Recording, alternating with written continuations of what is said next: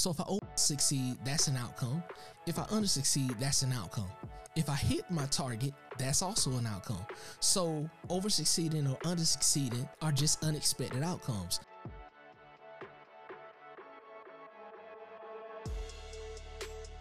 I'm Chad McGriff, and you're listening to Renewal in Progress. Hey, welcome to Renewal in Progress. This is episode 6, and I want to talk about freedom from failure shame. Now, what I mean by failure shame is the shame we could potentially experience from a possible failure that we have not experienced yet, but just the idea of failing and experiencing embarrassment or ridicule from people or being talked about or whatever, the shame that could come from a potential failure of us stepping out and attempting to do something that we really desire to do or achieve a goal that we really desire to achieve. So I kind of want to talk about that because I think that me personally, I've held back on doing so many different things, and you could probably attest to this as well, as like, you know, you haven't stepped out, you haven't lived life in a big way because you're always kind of thinking in the back of your mind, what if I don't achieve it? What if I fail? And then what will people say if I fail? So first thing I think I want you to realize is that God wants you to live fearlessly. And I think that fearless living comes from a mindset of knowing that God is always with you. He's always for you. He supports you in every way. He is looking out for your best interest, and he's working on your behalf. Like, he's working with you and for you to help you accomplish the things that he puts in your heart for you to accomplish. He wouldn't put it in your heart if he didn't want you to accomplish it. You know, think about that. So I think that that gives us a confidence. It gives us the ability to have courage and be able to move forward without thinking that we'll fail. And so if we can move forward that way, and if we can, you know, have the realization that God is with me every step of the way, then I can live without this overcast of fear and shame that could potentially come if I don't hit, you know, a goal, or if my pursuits to succeed in something, I don't quite hit my level of accomplishment that I was reaching for. Okay, so just remember that God wants you to live fearlessly because he's with you. All right, so there are a couple things that I kind of want to touch on just so we can kind of get a new perspective of failure and kind of just reframe it and reshape it, renew our minds concerning failure and how to deal with it or look at it in a healthier way so that we can be better equipped to deal with the challenges of fear that come up when God places something in our heart to actually go after. Okay, so here's the thing. First point I want to give to you is that when we think we'll fail, we unconsciously start to prepare for it. Our minds are designed in such an amazing and unique way that whatever you give yourself a command to do or an instruction or a directive to do, your brain will scan your environment and try to find internally find every supporting idea, every supporting belief system, all the information in your environment that supports what you give to it. So if you tell yourself that, you know, if I do this, I'll probably fail, or I could potentially fail, then you give your brain the instruction to focus on the information, the ideas, the environment and opportunities that will help fulfill what I've given it to do, which is fail. And so the reverse of that is true as well. So if I believe and give myself the instructions that I will succeed in this and I'll accomplish whatever it is that I'm pursuing, then that's what I'm giving my mind the directive to work on, to find the supporting ideas, to find the supporting beliefs, to find the important information and supporting information and opportunities in my environment that help me fulfill the instructions that I've given it. So whatever you give your mind to believe, or the instructions that you give your mind, that's what you're going to prepare for. So if you plan to fail, then you're going to give yourself the instructions of failure. Or if you give yourself the instructions of failure, then you're preparing to fail. Same thing, if you give yourself the instructions to succeed, then you'll plan for success. You'll prepare yourself for success, all right?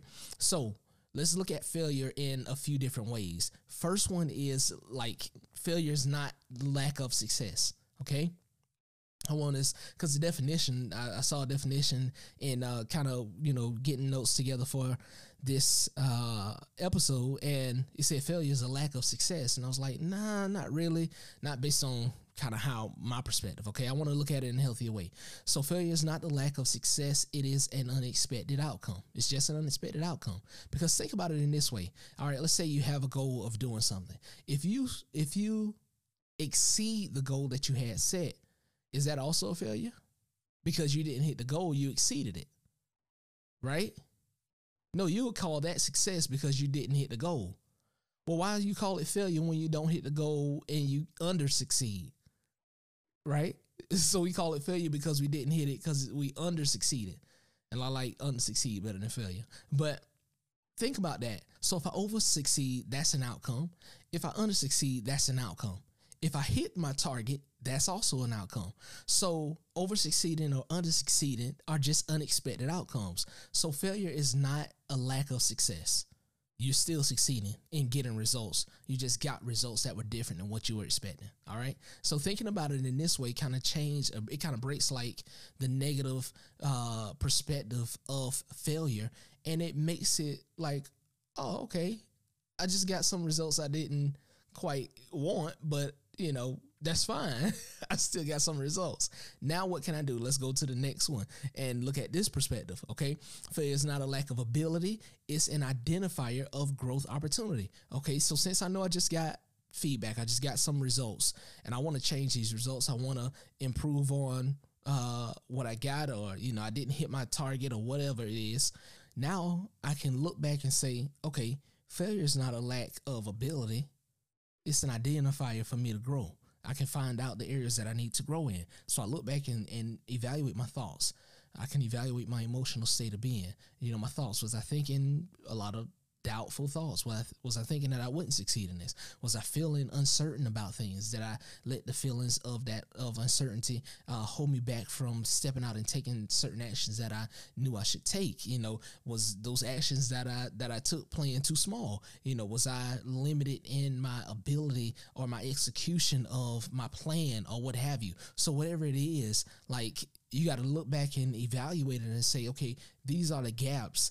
And now I can make improvement in these gaps when I go at it again, when I go after this again. So evaluating where you went wrong, or where you know, didn't play as big, or the opportunities for growth that you have in your previous approach. Now you can approach this goal again, even though you didn't hit the mark the first time, and you can approach it with more confidence, and you can approach it with more wisdom and more courage. Okay, so failure is not a lack of ability. It is an identifier of growth opportunity. Here's the next one. Failure is nothing more than a mistake. All right. It's an attempt that was taken, but just a missed one. Right.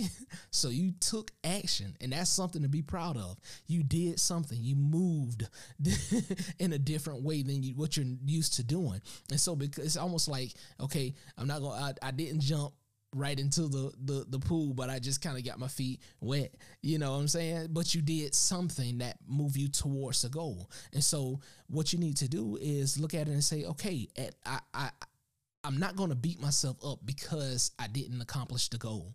What I'm going to do is encourage myself and be proud of myself and celebrate myself because I did attempt to take action, and I did attempt to achieve the goal. So it's not a lack of ability. It's not a lack of success. It's nothing more than a mistake. It was an action or an attempt that you took to achieve the goal, but you just didn't hit it. And that's fine. We can go at it again. Last thing, failure is not a notice telling you to quit. It is not an indication that you need to stop.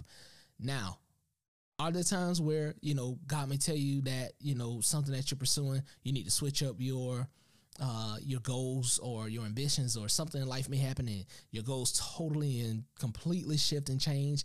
Yes, things like that happen sometimes. But if it's something that, you know, God is placing your heart to do, and we're just not acting on it, or we're just not pursuing it because of potential fear of something, then we want to make sure that we move forward, and we want to make sure that we step out and attempt to do these things, because us just not fail or us not hitting the goal is not a notice telling us to stop.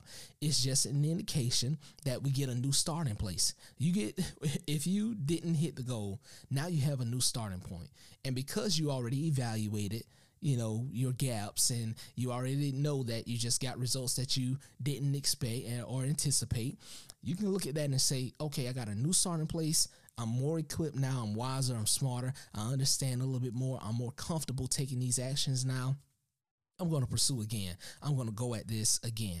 All right. And I think that that's an amazing way to look at it. Just look at failure as a new starting point for you to go at the attempt again. Okay.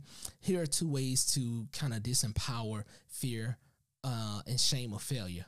The first way, I kind of want you to think about this, is most of the times when we're trying to accomplish something, or we're trying to do something, it's either going to impact us personally, directly, or it's going to directly impact other people. Okay. So you have to think about it this way. What is it costing me, or what is it costing the people I'm supposed to impact by me not going for what God has put in my heart to do? Think about it. What is it costing me? What is it costing those people? Because I refuse to step out on faith. I refuse to step out and live in a big way, right? I'm letting this potential failure, this potential shame of failure, stop me and block me from progressing. People are waiting for you to give your gift and your uniqueness to the world. You know, they're waiting for you to do what God has uniquely designed you to do so that you can bless them in only the way that you can, right? The second thing I kind of want you to think about is why don't you really get in tune with the main reason why you want to do this? Yes, going to impact me, but why is that important? Yes, going to impact other people. Why is that important? And once you understand that why, I want you to recommit your emotions to that why. Recommit your drive, your passion, your love, your heart, your dedication, your motivation to that reason why. And you encourage yourself in that motivation every day, or in that purpose every day. You won't lack motivation. You won't lack the desire. You won't lack the drive. And you'll have so much confidence. It doesn't matter if you fail, because you're going to go and try again anyway. You're going to keep pursuing anyway. And I think that's the most beautiful part of this, is that when we're working with the ideas that God gives us and the things that he wants us to bring to pass, it's like the possibility of not reaching it just becomes non-existent. And it's like you're just going to keep going until you hit it anyway. And like, I think that's the way that we're supposed to live. So like, I just encourage you, look at your life, evaluate the things that you have kind of pushed away and pushed on the back burner, and just, you know, the dreams, the desires that you've shoved to the side. Because I think, you know, when we do that, what we do a lot of times is we just settle for how we think other people want us to live. You know, and not really what God has put in our heart to do and accomplish. So I want you to really pursue the things that God has placed in your heart to do. Really pursue those things. And once you pursue them, there will be a drive that comes within you, because the more you pursue it, the more confidence you build. It's the same. It's almost with anything, like riding a bike. The more you ride the bike, the more comfortable you feel doing it. And then, why is that happening? Why is it becoming more comfortable? Because you're engaged in the process so much of doing it that it's starting to become second nature. You're training yourself and your mind. You're renewing your mind to be able to engage this in this activity without even thinking about it. And so the more you attempt to go after the dreams, after the desires, after the goals and everything, the more you're training yourself to achieve them with second nature. You know what I'm saying? It becomes second nature to achieve these goals, because you're engaging in these processes and activities so much that achieve the goals. So you're doing it even without thinking. You're creating the success without thinking. And that's so amazing. And this is why it's so important for us to understand how God made our minds, how God made our ability and capacity to create results in this world. And I'm in your corner. If somebody else is going to shame you, you got me to support you. And I believe God is for you as well. So I encourage you, go out, live big, do the amazing things that God has placed in your heart, and don't hold back. If you fail, so what? Get up, try again, keep going at it.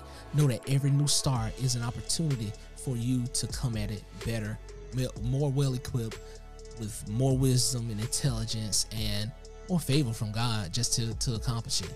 If he gave it to you, then he has every intention for you to be able to do what you need to do to realize it. All right. Hopefully that helps. Hopefully that shifted your perception on failure. Again, just to recap, look at the things that failure is not and what it is. Failure is not a lack of success. It is an unexpected outcome. All right. Failure is not a lack of ability. It's an identifier of growth opportunity. Failure is nothing more than a mistake. It was an attempt taken just to miss one, right? Failure is not a notice telling you to give up. It is a new starting point for you to approach your goals with more wisdom and experience. Hopefully that helps you. I'm Chad McGriff. This is Renewal in Progress. And until next time, I'm out.